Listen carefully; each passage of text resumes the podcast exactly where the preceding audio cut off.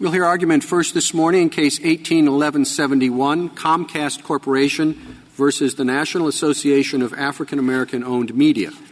Mr. Estrada? Mr. Chief Justice, and may it please the Court.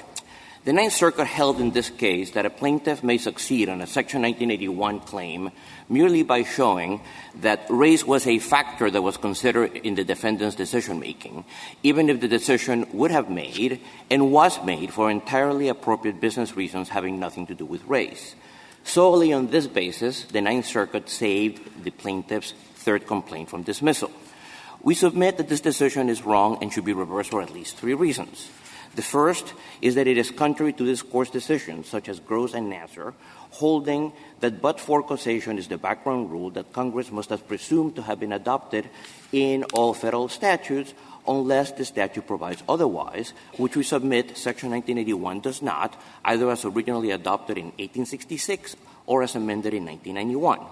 Second, in 1991, Congress amended Title VII to provide for a motivating factor standard, but did not amend Section 1981 to provide the same, even though it amended Section 1981 in other respects at the same time. This all but conclusively shows that Section 1981 uh, requires but-for causation, as this Court concluded in Gross and Nassar, with respect to uh, the ADA and the retaliation provisions of Title VII. And third, uh, it is uh, — if uh, the Ninth Circuit is affirmed, it would be vastly easier to recover damages under Section 1981 judicially implied cause of action that under any express cause of action actually enacted by Congress under any federal anti-discrimination law. Um, and thus, affirming the Ninth Circuit would effectively mean that Section 1981 would completely displace the carefully tailored regime that Congress has devised in Title VII to govern employment discrimination cases. Uh, no well-advised plaintiff would ever sue under Title VII in any employment case.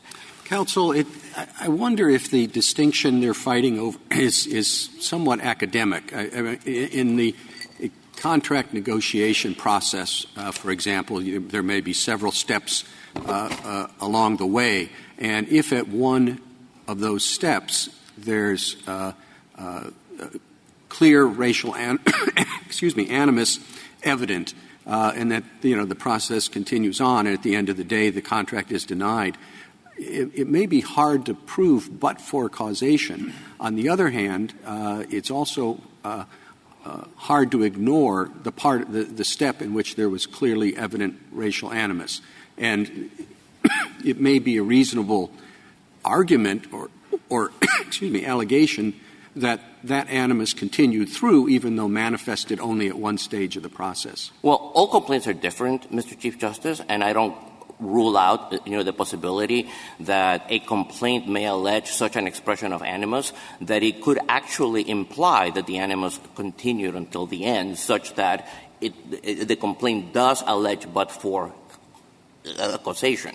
Now, the plaintiffs from the motion to dismiss in this case to the Ninth Circuit have stuck their case on the proposition that they are alleging that race was a motivating factor and a motivating factor um, only, um, and they were not prepared to prove but-for causation. Um, and, uh, you know, we contend that that is wrong under Gross and Nassar. Now, we don't think that this complaint actually passes pleading standards under any standard, as we made clear. But, of course, you know, it is also the case Um, that we have cases like Gross and Nassar, in which it is evident from the record that some consideration of the protected factor um, was made in the employment context. Um, and at the end, you know, the jury still had to be instructed that it had to determine whether that was a determinative factor in the decision-making. And in all of these cases, you know, the Court has already determined that the fact-finder will have to make the decision, as Gross said, um, whether uh, that factor not only played a role, but also had, as Justice Thomas put it in Gross, a determinative um, effect in the decision-making. Mr. Estrada, uh, um, you said that the Respondents here continue to say that they don't have to prove but-for causation. I'm a little bit confused about that point, and um, I guess this is for Mr. Chemerinsky to think about as well. But in your reply brief, you make the good point that on page uh, 47 or 49 of the respondent's brief, they seem to say the opposite. They seem to suggest, by quoting that Third Circuit case, case, right. that in fact they are going to have to prove but for causation at the end. And the question here is really what they have to allege now. And if, if, if, if we take it that way, I mean, Mr. Chemerinsky can say what he wants to say about that, but let's just assume that that's true, that they are going to have to plead but for, excuse me, that they're going to have to prove but for causation at the end. That is the ultimate standard in the case. But this is a complaint, and, you know, it's pre-discovery, and the plaintiff is not going to know what the defendant was thinking about in making whatever contract decisions the defendant was making. And, and, and so what do you think the plaintiff has to allege at the beginning? Well, I think, um, you know, I have two answers to that. I think, uh, first, the Ninth Circuit's ruling in this case had nothing um, to say about the difference between pleading and the merits. Um, in fact, the Ninth Circuit worked from what was needed to prevail on the merits to then upholding the complaint. Yeah, so Um, I take that point, and I would think that Uh, if, if my assumption holds, which is that the respondents do have to prove this at the end, then you would have to say that the Ninth Circuit is wrong. But you would still have the question of whether the complaint is sufficient. Yes. Um, now, the second point I was going to, uh, to make is the whole question of whether there may be burden shifting has been introduced somewhat coyly by the respondent. We don't actually know what their position is on that, but I understand what they're trying to say based on the Cass case that is may be that but for sort of applies in the sense that the burden of showing but for causation is shifted to us, so that it, in the sense, um, what actually is happening is that they are arguing for the Price Waterhouse framework without daring to name its name. Yeah, so they Um, could be saying that, and I guess this is another thing for Mr. Chemerinsky to be thinking about. Um, and they could be saying that, that this is essentially an attempt to shift the burden of but for causation onto you. But they don't have to be saying that. Excuse me, Mr. Estrada. They don't have to be saying that. They could be saying, no, we, we really do believe that in the end we're going to have to prove but for causation. But because we're pre-discovery, because we can't really, I mean, you don't want people throwing around baseless allegations in their complaint, that, that, that a complaint um, should be found sufficient even if it doesn't allege but for causation. You know, it's enough to say they made a racist remark and they gave um, uh, and they gave contracts to lots of white firms that weren't as good as our firm, and that's enough. Yes. Well, the, now the, the, the answer to, you know, the bottom line answer, though I think the theory is that underlies all of your questions, is that the answer to your question is actually controlled by Rule 8, Twombly and Iqbal.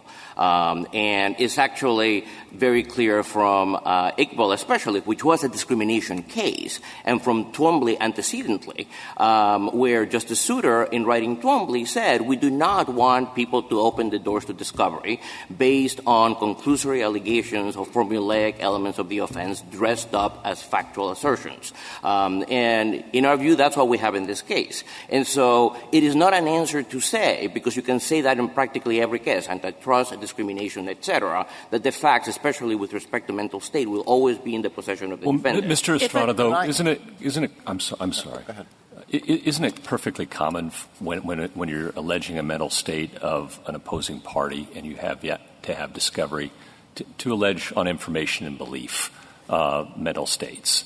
And isn't that the simple solution here? Well, um, yes and no, Justice Gorsuch. You can, you can, um, you can allege that so long under Twombly and Iqbal as you also allege You have to have a facts good from faith, which right, right. But if, if positing Justice Kagan's facts, um, there's a statement, and uh, you have some factual circumstances that might lead to that inference. Y- yes. Then you would you would plead that mental state. Um, And if you plead the factual circumstances that plausibly give rise to the inference, then you would have a case that, that plausibly complies with Twombly Well, but and isn't Well, but maybe, point? but uh, um, I mean, you, you said Iqbal and Twombly, and that seems quite right. But we had this case before Iqbal and Twombly, which is in the Title VII context. I'm not sure how to pronounce it, Swierkiewicz or something like Versus that. Sorema, yes. Uh, which which uh, which Twombly said we're thinking about that case, and that case is still good law. And what and what when that case said this was actually a McDonnell Douglas um, uh, shifting case uh, with the prima facie case, and Swierkiewicz said you don't actually have to in your pleadings even show the prima facie case that we understand pleadings in this field are really different. And and Iqbal and Twombly says yeah that's still good law. With all due respect, Justice Kagan, I think that that is not a fully accurate characterization of the case or of how Iqbal actually distinguished it. Um, what was happening in the Sorema case, let's call it that to, make our lives easier, um, is that the Second Circuit had ruled um, that the complaint was deficient because the plaintiff had played, had failed to allege um, the McDonnell Douglas framework in the complaint. Now, the court overturned that ruling, pointing out that the McDonnell Douglas framework is an evidentiary framework that a plaintiff may choose to use at a trial, not a pleading framework. And that was what Twombly actually uh, later, you know, reaffirmed. And what Twombly was basically saying is you may choose to prove your case in a particular way, but you are not required to to, to plead that in all cases. Uh, McDonnell Douglas, for example, does not even apply if you have direct evidence of discrimination. It's a way to uh, prove your case circumstantially. So it doesn't make sense to impose on plaintiffs, you know, the burden to put that in a pleading. And I think all the court was saying is that if a plaintiff has a choice down the road to prove his case in a particular way, that is not a requirement of pleading. But again, none of that has anything to do um, But I'm not sure. I go back to the Chief Justice's initial point, which is if I come forward and show that race was a motivating factor, um, it can also be the but for. Until a defendant is um, deposed and discovery is held, then that becomes an issue for the trier of fact of whether or not that motivating factor was a but for cause. So I think as long as you have enough in your complaint to show racial animus and a reasonable inference can be drawn that that's a but for cause, I think a plaintiff has done more than enough. What you seem to be suggesting is that they're required to anticipate every potentially independent reason you may have had without really knowing it well, and disproving it in the complaint. That makes no, sense. no actually, sense. I have said nothing to, to, that effect, Justice Sotomayor. I have said that under Twombly and Iqbal, um, a plaintiff is required to allege facts, not conclusory recitation of the elements of the offense, that plausibly give rise to the inference. The, problem is that the Ninth Circuit, neither the Ninth Circuit and even the government admits that it didn't okay. look at this complaint through the lens that would be provided if we find but for causation. Correct. But I will point out that if you find but for causation, you would then have to examine that under the requirements of Iqbal that require. Not us, the Ninth Circuit. Well, somebody. It would be a, it would be permissible to, for you as you did in Twombly and in Iqbal itself. Iqbal, of course, was a discrimination case, and you examined the complaint in that case too, thinking that that would be informative um, for the lower courts. Um, it would not be, you know, uh, with all due respect, um, you know, as many worthy efforts have been made in this case to blue line the complaint in this case for the edification of the court. I mean, it is worth reading because there are any number of allegations in the complaint. To the if the, there are a lot of Estrada, if the if the respondents now agree that uh, in the end the burden of the the um, the, the uh, substantive standard is but for.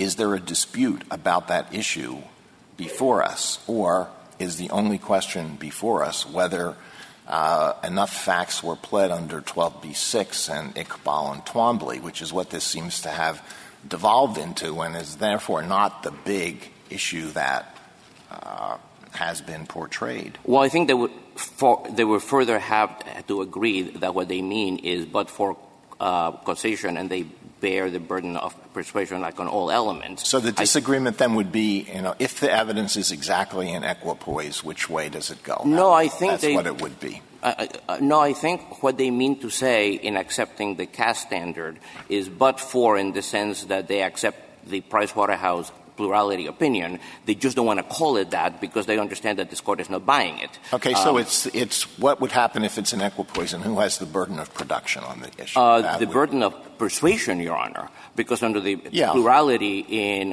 in Price Waterhouse, you know, the burden of persuasion, even if it is but for, shifts to the defendant. Right, but it's but for by a preponderance. It's a question of who has that. Correct, but I think what's really going on is that the respondents are really arguing Price Waterhouse, as they did expressly in both courts below. They're not um, actually citing it, but they are actually, in a way, sort of admitting that somebody has may have a but for uh, burden of persuasion, but they would like it to be us. Now, that is also equally wrong for any number of different reasons. Yeah, well, I don't know why the Ninth Circuit did what it did here, and I don't know why uh, the respondents have argued the case the way they did here. But if, if you look at the recitation of facts on pages three to five of the respondent's brief, could you say that those are insufficient to raise, and in a, if pled, those would be insufficient to raise to, to, satisfy um, the pleading standard, even if the burden of persuasion is but for causation. Um, Comcast told Entertainment Studios its channels are good enough. It needed to get support in the field. It turned out that, according to them, that, uh, that it didn't matter whether they got in, uh, support in the field and so forth. There is a uh, recitation of facts. Yes, we do say that that's enough, and we have a number of reasons for that. Some of what they say is actually not in the complaint and has not been in the last two complaints. Um, that's point one. Um, some of what they say about, you know, the demand for their services is something that they were able to allege in their third and last complaint. Um, you know, all of the notion about how much they're carried and how many customers you know they reach is driven entirely by the fact that they are currently May I finish, Mr. Chief Justice? That they're currently carried by AT&T and DirecTV, which is which are now one company. Now, it should be perfectly clear to everybody in this courtroom um, that that's an allegation that they were only able to make in the third complaint in this case. Um, it was not in the first or the second complaint. And the reason for that is during dependency of the entire litigation in this case, they were suing AT&T and DirecTV as they were suing us. And thank, that – Thank, thank you, counsel.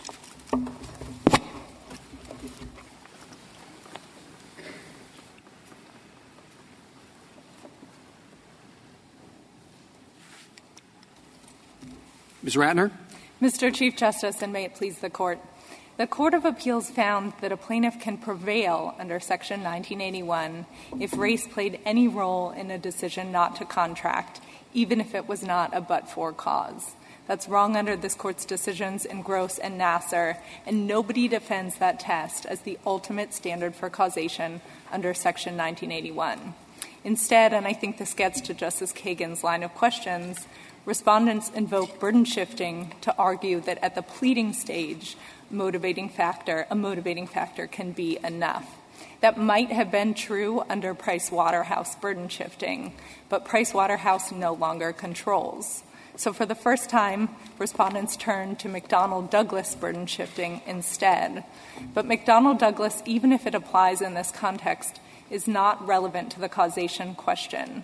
It shifts only the burden of production at trial, so it can't affect the elements that a plaintiff needs to prove or that a plaintiff needs to plead.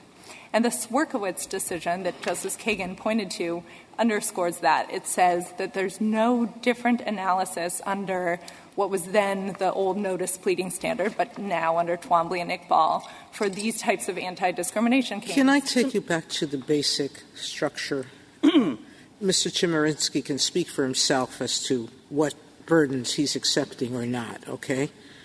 But I'm looking at the statute, and I don't see any of the but for language because of or any of the other that we have interpreted in any other statute.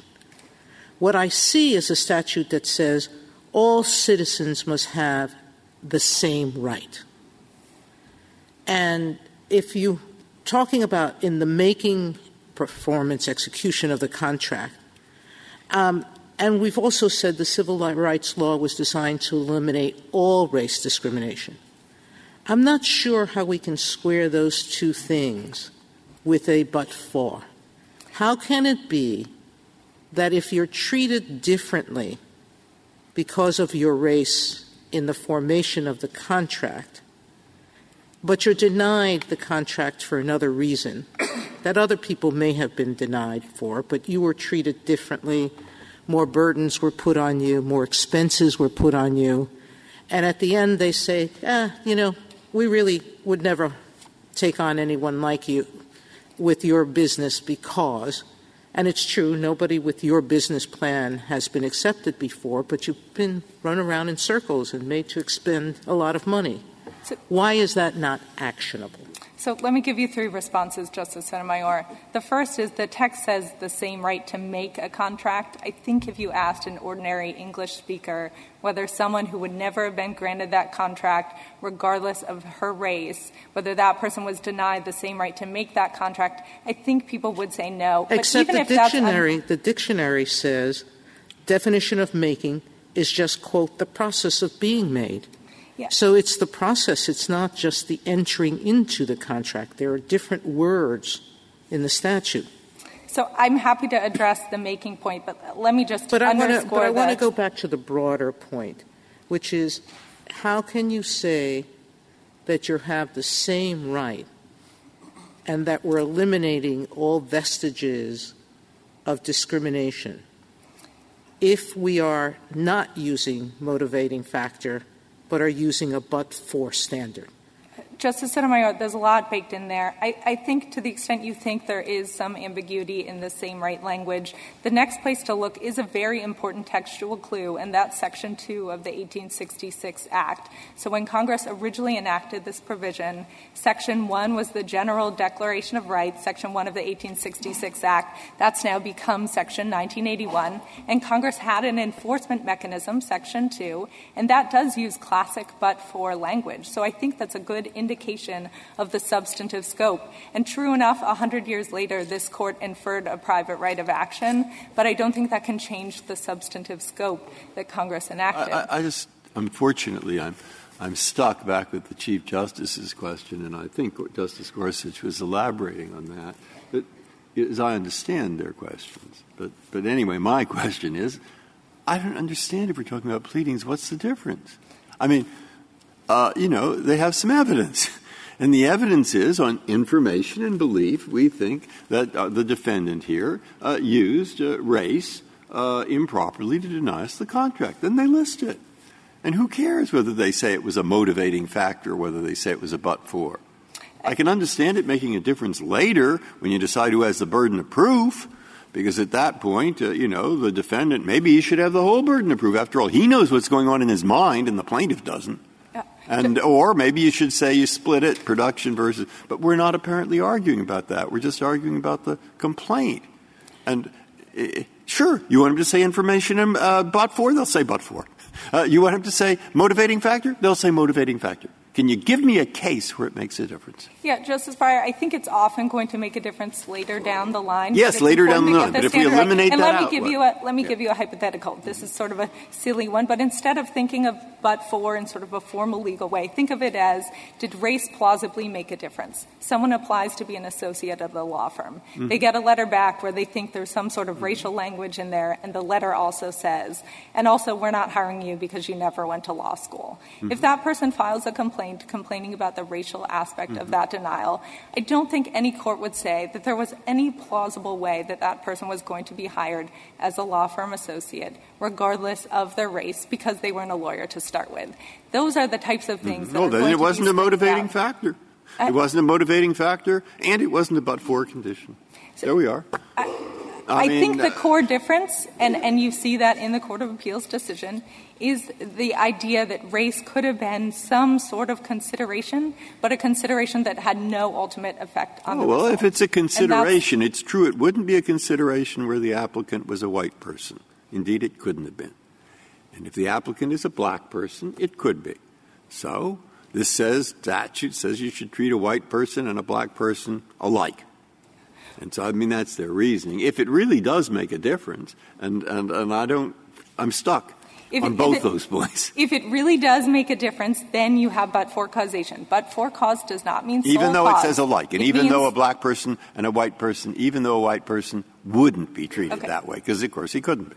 On that separate question, the statute does not say everybody is to be treated alike for all purposes. It says that everybody, regardless of race, has the same right to enter a contract. And we certainly agree that any consideration of race is pernicious and it has no role in private conduct, but this Court has made clear in Domino's Pizza that Section 1981 is not an omnibus remedy for all racial injustice. Well, I Can I think what take you're, you- what you're saying is that this makes a difference at the pleading stage in those rare cases, if they exist at all, where the complaint goes out of its way to refute itself. I, I think that is very true. And I think there are certain circumstances, and uh, we don't have a position on whether this case is one of them, where someone could go out of their way to say what the potential arguments of the defendant are. But where the rubber is going to meet the road in a lot of these cases is going to be at summary judgment. So we think it's important that the court. You agree in this case that we should vacate, therefore, and remand and not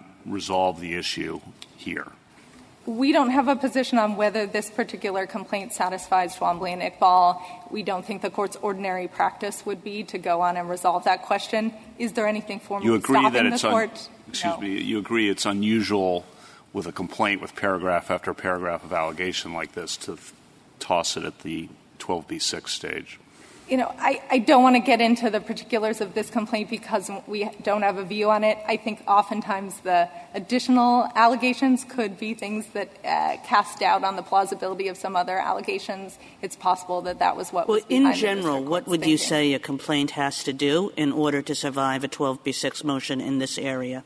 A complaint has to do exactly the same things that a complaint needs to do under the Age Act, under the ADA, under Title VII of retaliation claims. This isn't a new innovation. It's just plead enough to think that race made a difference. And if a judge looks at those allegations and plausibly believes that race made a difference, then that's going to be enough to survive under Twombly and Iqbal. You endorsing the McDonnell Douglas burden shifting, not burden shifting, but um, uh, the burden remains with the plaintiff, but the, the uh, production with the defendant to set forth the reasons why. So the court said in Patterson that McDonnell Douglas applies in 1981 cases, at least in the employment context. We think it's an open question whether it would apply beyond the employment context. So should we address that issue? I don't think so. For purposes of this case, uh, we'd be willing to assume that it applies here. It just doesn't matter under that Swierkiewicz decision. I Not for the mentioned pleading stage, but we did grant, um, the question presented was whether, what the standard was. Yes. May I respond? Uh, McDonnell Douglas does not change the standard. It shifts only the order of introducing evidence at trial, so it won't have an effect on the ultimate standard. Thank you, counsel. Mr. Chemerinsky? Good morning, Mr. Chief Justice, and may it please the Court. Statutory language matters. Where federal civil rights statutes use the words because of or based on, this Court has inferred a requirement for but-for causation. But this Court has never created a requirement for but-for causation in the absence of such language. Section 1981 uses no such words. It's crucial to remember the procedural posture of this case. It is on a motion to dismiss. All the Ninth Circuit held was that it's sufficient to state a claim under Section 1981 to allege that race was a motivating factor in the denial of the contract. This is on page 2A of the supplement to the cert petition. There is a good deal of confusion in this case so far about the relationship between motivating factor, but-for causation, and burden shifting. Where this Court has adopted a motivating factor standard, it's then adopted a burden shifting framework. That's true in constitutional cases. It's true with regard to Mount Healthy versus Doyle in Village of Arlington Heights. It's true in statutory cases like McDonnell Douglas and Burdine. On the other hand, where the Court has adopted but for causation, it's rejected burden shifting, such as in Gross versus FBL Financial Services. Ultimately, Your Honors, the issue before this case, what was pled, can resolve by looking at the plain language of Section 1981 and Congress's broad remedial purpose. To start with the plain language, Section 1981 says that all persons should have the same right to contract as white individuals. This is about creating a requirement for colorblindness with regard to contracting. If race is used as a motivating factor in denying a contract, then there is not the same right with regard to contracting. Also, in terms of the plain language of the statute, it's very important to compare Section 2 of the Civil Rights Act of 1866 with Section 1. Section 2, which provides for criminal consequences of violation, does use causal language, such as by reason of and cause to be subjected. Section 1 does not use such language. At the end of the day, uh, at the end of the day, what is the burden of persuasion in this case, in a case like this? Your Honor, this court has never reached that question, and it's not presented here on the pleadings. Ultimately, the question would be does the burden of persuasion shift as under Section 703M, or does it remain with the plaintiffs at all times? We think that implicitly, by in Patterson v. McLean adopting the McDonnell Douglas Burdine framework, it would say the burden of production shifts, but the burden of persuasion the is always burden the plaintiff. persuasion as to what, Mr. Chemerinsky? Are, you, are, are what is your view as uh, in the last analysis? Ultimately, does but-for causation have to be shown? In the end, Your Honor, I believe that this Court's adoption in Patterson v. McLean of the McDonnell Douglas burden shifting framework does indicate that the burden of persuasion in the end would rest with the plaintiff. But, but burden of persuasion as to what issue? The burden of persuasion in terms of showing that the contract would not have been issued but for race. Okay, but that's very different, of course, Your Honor, is, compares to what has to be pled. Yeah, so, the, the, so this is just a pleading case. This is just an issue of whether it's a, it's a Uh, you know, a, a 12b6 Iqbal Twombly pleading case. That's exactly right, Your Honor. That's why I began in my introduction by pointing you to page 2A of the supplement to the cert petition, where all the Ninth Circuit held was that in this case, the plaintiffs had to plead that race was a motivating factor. You're not agreeing with the Ninth Circuit, then? No, Your Honor, I am agreeing with the Ninth not Circuit. The, not with their test. Well, remember, in this case, all the Ninth Circuit focused on was pleading, and that's all the Ninth Circuit should focus on because this is on a motion to dismiss. Now, I do think there's an issue down the road that could be faced is at the very end who has the burden of persuasion. Here, I think Patterson versus McLean. You just said, I thought, to Justice Kagan that the plaintiff would have the burden of persuasion at the end of showing but for causation. Did I mishear that? No, you didn't, Your Honor. What I was saying was by in Patterson versus McLean, this court adopting the McDonnell Douglas burden shifting framework, McDonnell Douglas shifts the burden of production, but never shifts the burden of persuasion. And so, in that sense, that's why we said Patterson versus McLean seems to answer the question. So all you're arguing, I think, is if you plead motivating factor, that that's enough to survive at a pleading stage. Exactly. But you accept that as, an, as a matter of burden at trial or in summary judgment, you do have to prove but for causation. That's what this court, I think, implied in Patterson versus McLean by adopting the so what do you do with, So what do you do with the extreme example that um, the Assistant Solicitor General raised? Um, you know, you're black, but and you're not a lawyer. We don't hire non-lawyers, and um, you don't allege in the complaint that you're a lawyer or that you graduated from law school or whatever. What happens in that? I assume in that instance that there's not sufficient allegations, even under Swierkiewicz versus Sorema. But, Justice Sotomayor, imagine a different example. Imagine that somebody files a complaint that says, I went to a hotel to rent a room, and I was told that I was not going to get a room because none were available, and also the hotel doesn't rent to blacks. Should that be sufficient to survive a motion to dismiss? We would say yes, because it says race is a motivating factor. The argument on the other side is because it doesn't allege but for causation, that wouldn't be enough. And that shows why but for causation is an inappropriate, in fact, often an impossible standard at the pleading stage. You, Mr. You, you asked, um, uh, if I understand your answer to Justice Sotomayor's question about Ms. Ratner's hypothetical, uh, uh, why is it that that fails under your view at the pleading stage? They would say, well, based on whatever the racial uh, uh, indication is in the letter that that may have been a motivating factor. If the complaint alleges that race is a motivating factor, then that is sufficient in order to even if a it also even if as in the hypothetical the person's not a lawyer Well, the reason I answered Justice Sotomayor that way is it has to be plausible that the plaintiff can recover. If an element of the cause of action is not present, then it's not plausible. And I think that would be the question under Iqbal and what element of the cause of action would be absent in that hypothetical I think the question is, is it plausible that the plaintiff was discriminated against on account of race? In the hypothetical that's given, please, Justice. Justice. No, I was just going to say, even though uh, uh, a, a white person would not have had that uh, discriminatory, uh, in other words, been denied an equal, uh, uh, they're not treated the same, which is your theory, uh, but they're treated differently on the uh, account of race because one uh, was the subject of a racially discriminatory conduct, uh, comment and the other wasn't. You're right, Your Honor. As you're spelling out the hypothetical, I would say if the complaint is plausible that race was a motivating factor, that should be enough to withstand the motion to dismiss. Why doesn't it, uh, why doesn't it also fit the but-for test? I mean, you know, if he hadn't been black, they would have rented it to him. Well, but Your Well, Honor, I mean, why on those same facts can't you put your bottom line? And therefore, but for the racial discrimination.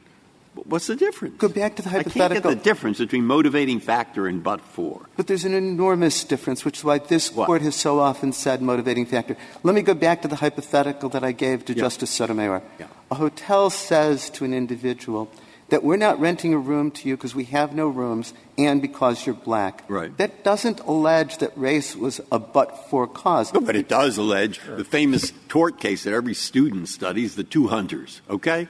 Summers versus Tice. The two, yeah, correct. Thank you. both Excellent. Head of the class. But in, in, in, that, in that case, you had two hunters, and they both shot the person, and either would have been sufficient. Now, no tort professor ever said that that doesn't meet the but-for case, uh, test.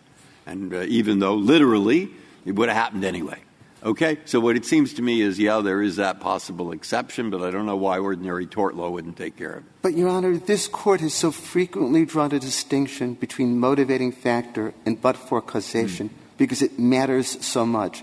It is much harder to allege and prove but-for causation than to allege that race is a motivating factor. And so that's why, especially at the pleading stage, But could you essential- answer, could you answer Justice Breyer's question? Sure. Wouldn't the very hypothetical you've given us satisfy the but-for test? No, Your Honor, because the position You disagree with the case? Was it Tice? uh, No, I don't disagree with Summers versus Okay, Tice. all right. Well, that's good. That's a start. Your Honor, the position that the opposing counsel has taken is that the complaint has to deny all alternative explanations. No, no, that's not the position that at least uh, is being explored by Justice Breyer. Uh, it's just that it has to be plausible that it caused the injury. And isn't the hypothetical you've given us meet that standard? There are two contributing causes. Um, they're both but-for causes. And under traditional tort principles, why wouldn't that be exactly the sort of case that would survive a 12b6 motion? I would hope it would, but that's not how Okay. this Court has often used the phrase. All right, but could, for would it be all right to explain? Suppose the opinion said, look, it's the defendant who knows what's in his mind. How can you expect a plaintiff normally to know everything in the defendant's mind? How could you? And so all he has to do is allege on information and belief that he thinks that this racial part of it was motivating. And, and, and now say, call that motivating or call it but for. But he has to believe that. And, and then we go on to what's actually difficult, I think, is the burden shifting. Suppose we said something like that. Well, No? Yes? Your Honor, yes, I mean, I think that if the, if the answer is this complaint goes forward either way and the Ninth Circuit was correct, I will accept that answer, Well, of Mr. So you just- um, so, The legal uh, rule I'm doesn't gonna- matter. You, you just want to win. Mr. I want the law to be clear that motivating factor is sufficient, because I think often. But, all but-for right, is but on that, it, it, wouldn't it be unusual for us to say that the test for the pleading stage is motivating factor, but the test at the trial or at summary judgment is but for? Emphatically, no, Your Honor. This Why, why wouldn't that be a little unusual? Because this court, in so many contexts, has ultimately said it's but for. No, but at the pleading stage, No, only well, well, motivating well, factor. we, we've said in Price Waterhouse it's motivating factor throughout. We, we haven't made some special exception for pleading stage. And McDonnell Douglas, which you relied on earlier, is a but for test. And the plaintiff just has to plead a prima facie case of but for causation or, or motivating factor depending on the circumstances. No, Your Honor. First, Swierkiewicz versus Sorema specifically says, and it was a unanimous decision of this court, that plaintiffs do not need to plead a prima facie case. Second, in every area Well- where this court we can disagree over what Sorkowitz said, but but isn't isn't it the it, wouldn't it be a little unusual for us to apply different legal standards at different stages of the same case? No, Your Honor. Take constitutional cases like Mount Healthy versus Doyle and Village of Arlington Heights. All that's required at the pleading stage is motivating factor, though in the very end it will be but for causation. This is true under McDonnell Douglas and Burdine as well. What's required at the pleading stage is very different than what's required at the very end. Under But what if the- I'm sorry. The- Yeah. What if the complaint alleges um, this was not the but-for cause of the adverse action against me, but it was a motivating factor? Would that be sufficient to go forward? Yes, if I understand your hypothetical, all that should be required at the pleading stage is motivating factor. Even if, even if it concedes, even if the plaintiff concedes in the complaint that it wasn't a but-for cause, and even if but-for cause is the standard at the end of the day, the case should be permitted to go forward toward its inevitable doom? But, Your Honor, the whole point of the burden shifting framework is to be able to establish what was the actual cause. The problem is, I go back to Justice Gorsuch's question, is it's not realistic to say to the plaintiff that you have to allege that this was the but for cause and deny all other causes at that well, stage. that's right, but that seems very different from saying you have to allege a motivating cause. I mean, it's true that you cannot expect the plaintiff to negate everything else that might be in the defendant's mind. This is pre-discovery. The plaintiff isn't going to know everything else that could have been in the defendant's mind. But as long as the plaintiff comes forward with sufficient allegations to say, given what I know, you know, this defendant made a racist remark. This defendant gave contracts to white firms that were not as qualified as our contract were. Why do you have to label that anything? Why do you just have to say those are the kinds of facts that at this stage of the litigation allow the, complaint to go forward? I think they should be, Justice Kagan. As I said to Justice Breyer earlier, I think all we're saying is that those allegations should be sufficient. And as Justice Alito pointed out, pages 3 to 5 of the complaint allege those facts, and each of those facts is found in the second amended complaint. But then, Mr. Chemerinsky, it, it, uh, w- w- it, don't you think that the Ninth Circuit has to be reversed? I mean, I'm just going to read you a sentence from the Ninth Circuit, which seems to say something very different. It says, even if racial animus was not the but-for cause of a defendant's refusal to contract, a plaintiff can still prevail, prevail, not like satisfy the pleading standard, prevail, if she demonstrates that discriminatory intent was a factor in that decision. So, I mean, that seems wrong, right? But it wasn't the issue before the Ninth Circuit. The issue before the Ninth Circuit was solely about the pleading. And here I direct you to the language I referred to on Can, page can, 2A. can we just have an answer to we- Justice if we- Kagan's question I'm before sorry. you proceed on to page whatever it is? Sure. I, I, I just I'd be grateful to know. It, it doesn't don't you agree that the Ninth Circuit was wrong? What I was saying is, in terms of the statement of whether or not in order to prevail, and my response to Justice Kagan was that wasn't the issue before the I Ninth understand Circuit that. this court. I understand that. but I would that. say, Your But- Honor, but it- would you, right, would you s- agree the Ninth Circuit was wrong, though? Well, what I would say is what I said to Justice Kagan's initial question. Patterson versus McLean adopts the burden shifting of McDonnell Douglas. I, I, I've got it. We're not going to get an answer. I'm If we, if we, The, uh, if we write an opinion, if we write an opinion that says in 1981 cases the plaintiff has the ultimate burden of persuasion to prove that race was a but-for cause of the decision, we vacate and remand for the Ninth Circuit to analyze the complaint. What is wrong with that decision? well, because it's not the issue before this court, Your Honor. Well, isn't it the issue, given what Justice Kagan just read from the Ninth Circuit's decision, which influenced how the Ninth Circuit assessed the complaint, if we articulate the right standard and then vacate for them to analyze the complaint under the right standard, wouldn't that be the, the better way to go? But the right standard for the complaint is to allege that race was a motivating factor. whatever is the conclusion with regard to ultimately as the burden of persuasion doesn't change the pleading stage. And that's why I keep going back to what the Ninth Circuit actually held on page 2A. we wouldn't be the saying we wouldn't be saying anything about the pleading stage under the hypothetical opinion I just uh, articulated. It would just be saying the ultimate burden of persuasion in 1981 cases, contrary to what the Ninth Circuit has, had said per Justice Kagan's recitation. Sure. And I think this Court, if it wanted to face the issues not before it could say, at the pleading stage, motivating factor is sufficient. Patterson versus McLean says the McDonnell Douglas Burdine burden shifting applies. It shifts the burden of production, but not the burden of persuasion. And I think that would deal with all of the issues that we're talking about here. Is the sure, I'm not of- sure. Look, now at least I've got in my head what I. God, don't go further if I don't have it right. Uh, Smith says, This man wouldn't contract with me. I know him. He is the most bigoted person in this state. And as normal, he said all kinds of racist things and jumped up and down and so forth. And by the way, he's my fifth cousin, and he hates me. And I've never met anybody who hated me so much. And I think, for both reasons, he would have never entered into this contract. Now, there we have two sufficient causes in the absence of the either. And do you win under this statute or do you not? Because the reason they put it in the pleading stage is if you, what you allege, I don't know that there ever has been a complaint like this, but if there were, uh, if you don't win, then why do you let you go further if you can't win? Your Honor, because this Court has said we don't want to determine at the pleading stage what was the actual cause. That's a question of fact. But do you think you do win or not? I mean, uh, you know, the two hunters, they win. Uh, uh, do they win here or not?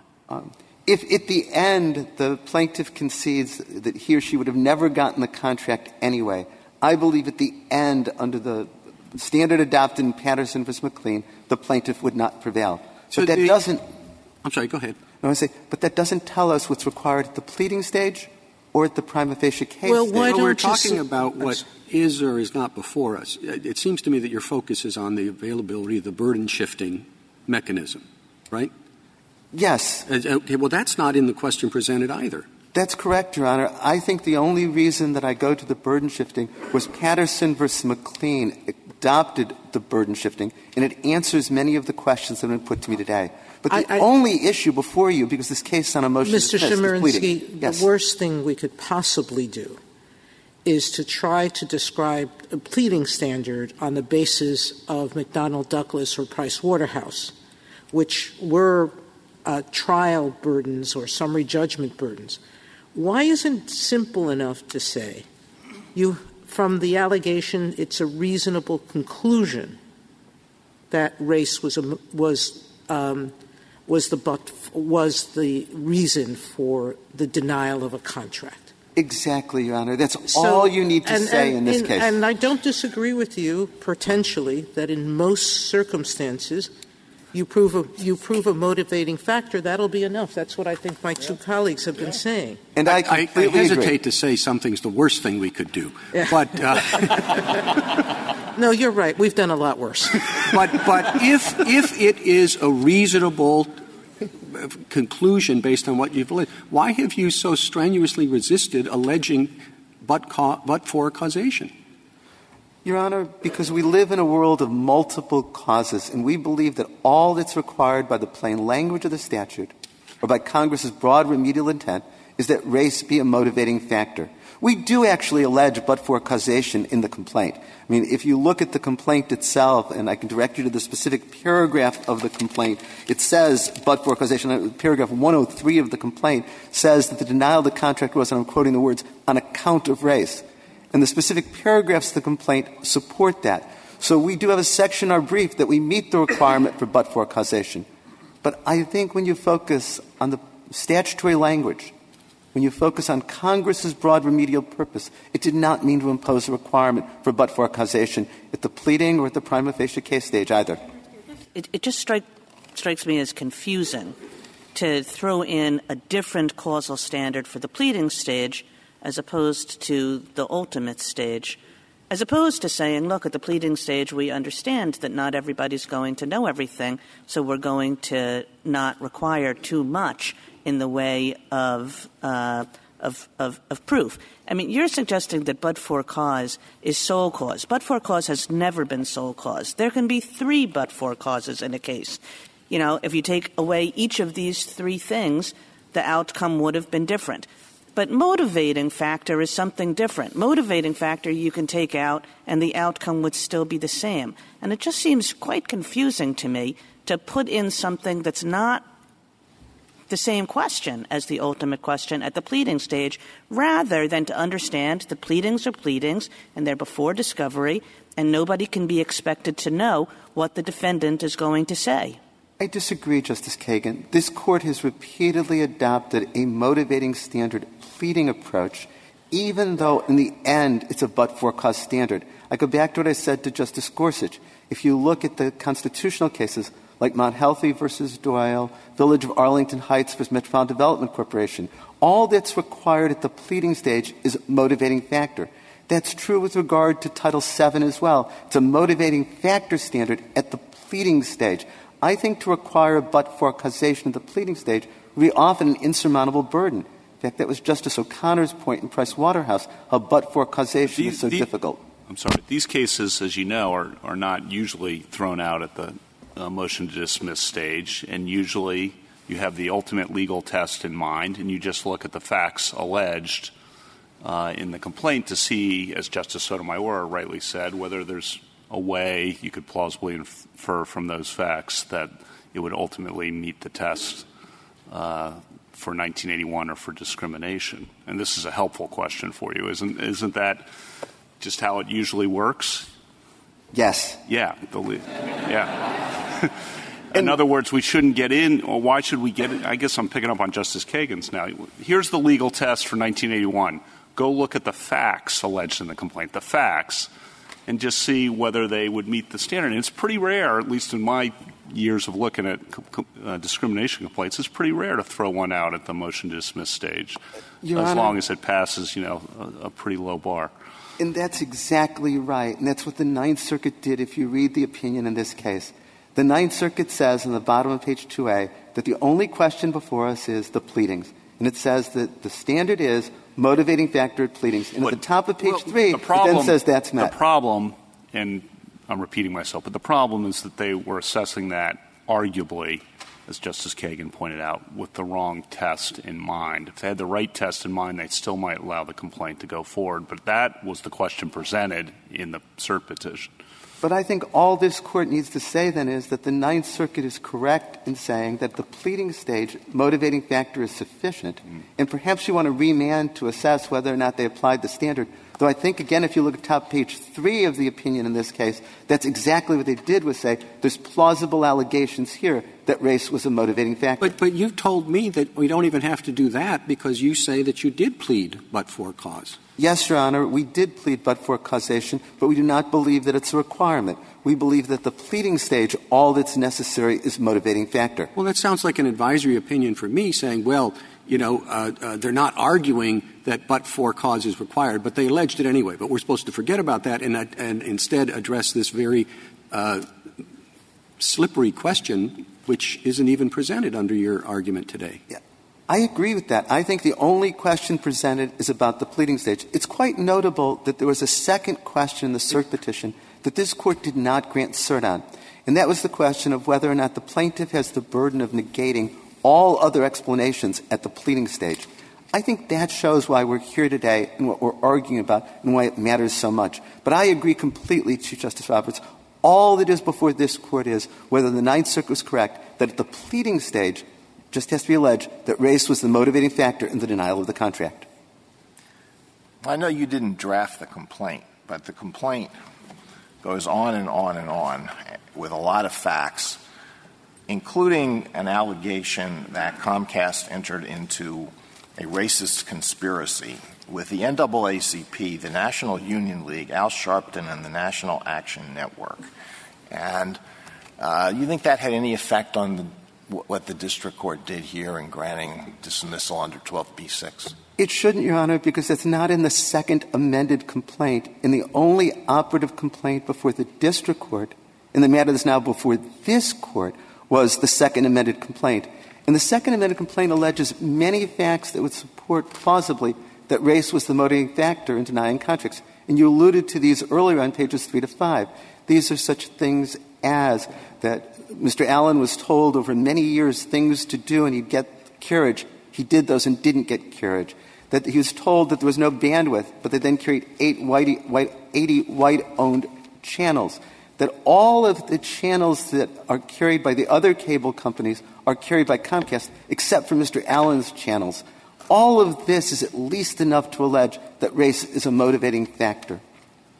But also enough to allege that the NAACP and the National Urban League and the other individuals were in on the conspiracy?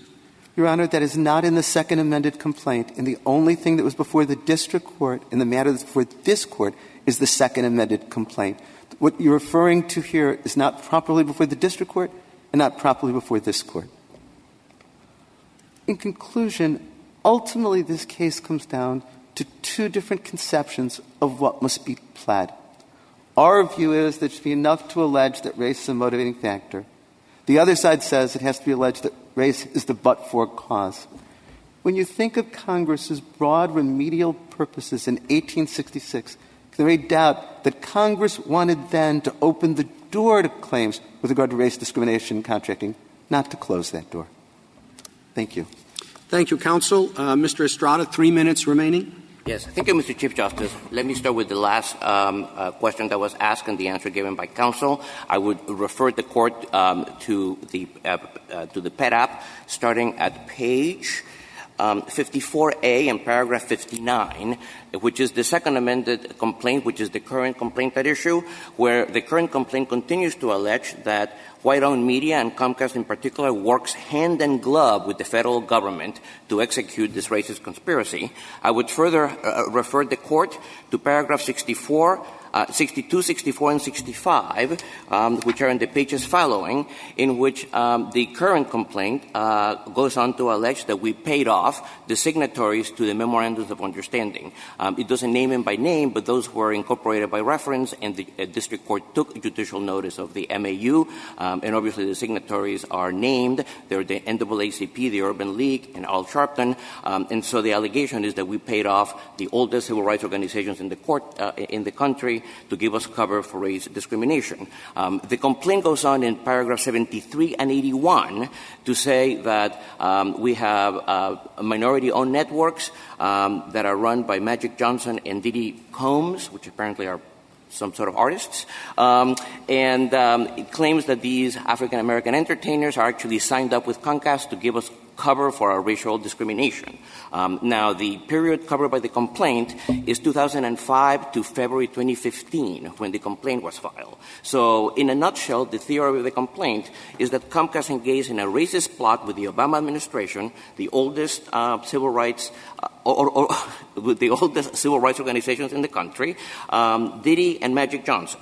Um, and um, that, uh, if that actually in any planet satisfies, I don't know how many paragraphs this has, Justice Kavanaugh, it, it can have 100 paragraphs, but if in any planet that satisfies uh, the plausibility standard on Iqbal, um, the civil justice system has real problems. Um, if I could go back to the question that Justice Alito asked earlier with respect to the allegations um, that are listed in those pages. You know, the thing that I wanted to make clear with respect to the settlement and that I was making clear with respect to the time period covered by the complaint, which is uh, 2008 to February 2015, is that the carriage um, by AT&T and DirecTV, which is probably the largest in the country, 25 million or so, um, is uh, postdates the events in the complaint. And so that the allegations in the current operative complaint with respect to demand that they can show by reference to this carriage is one that was by dint of a settlement that was entered during the pendency of this litigation.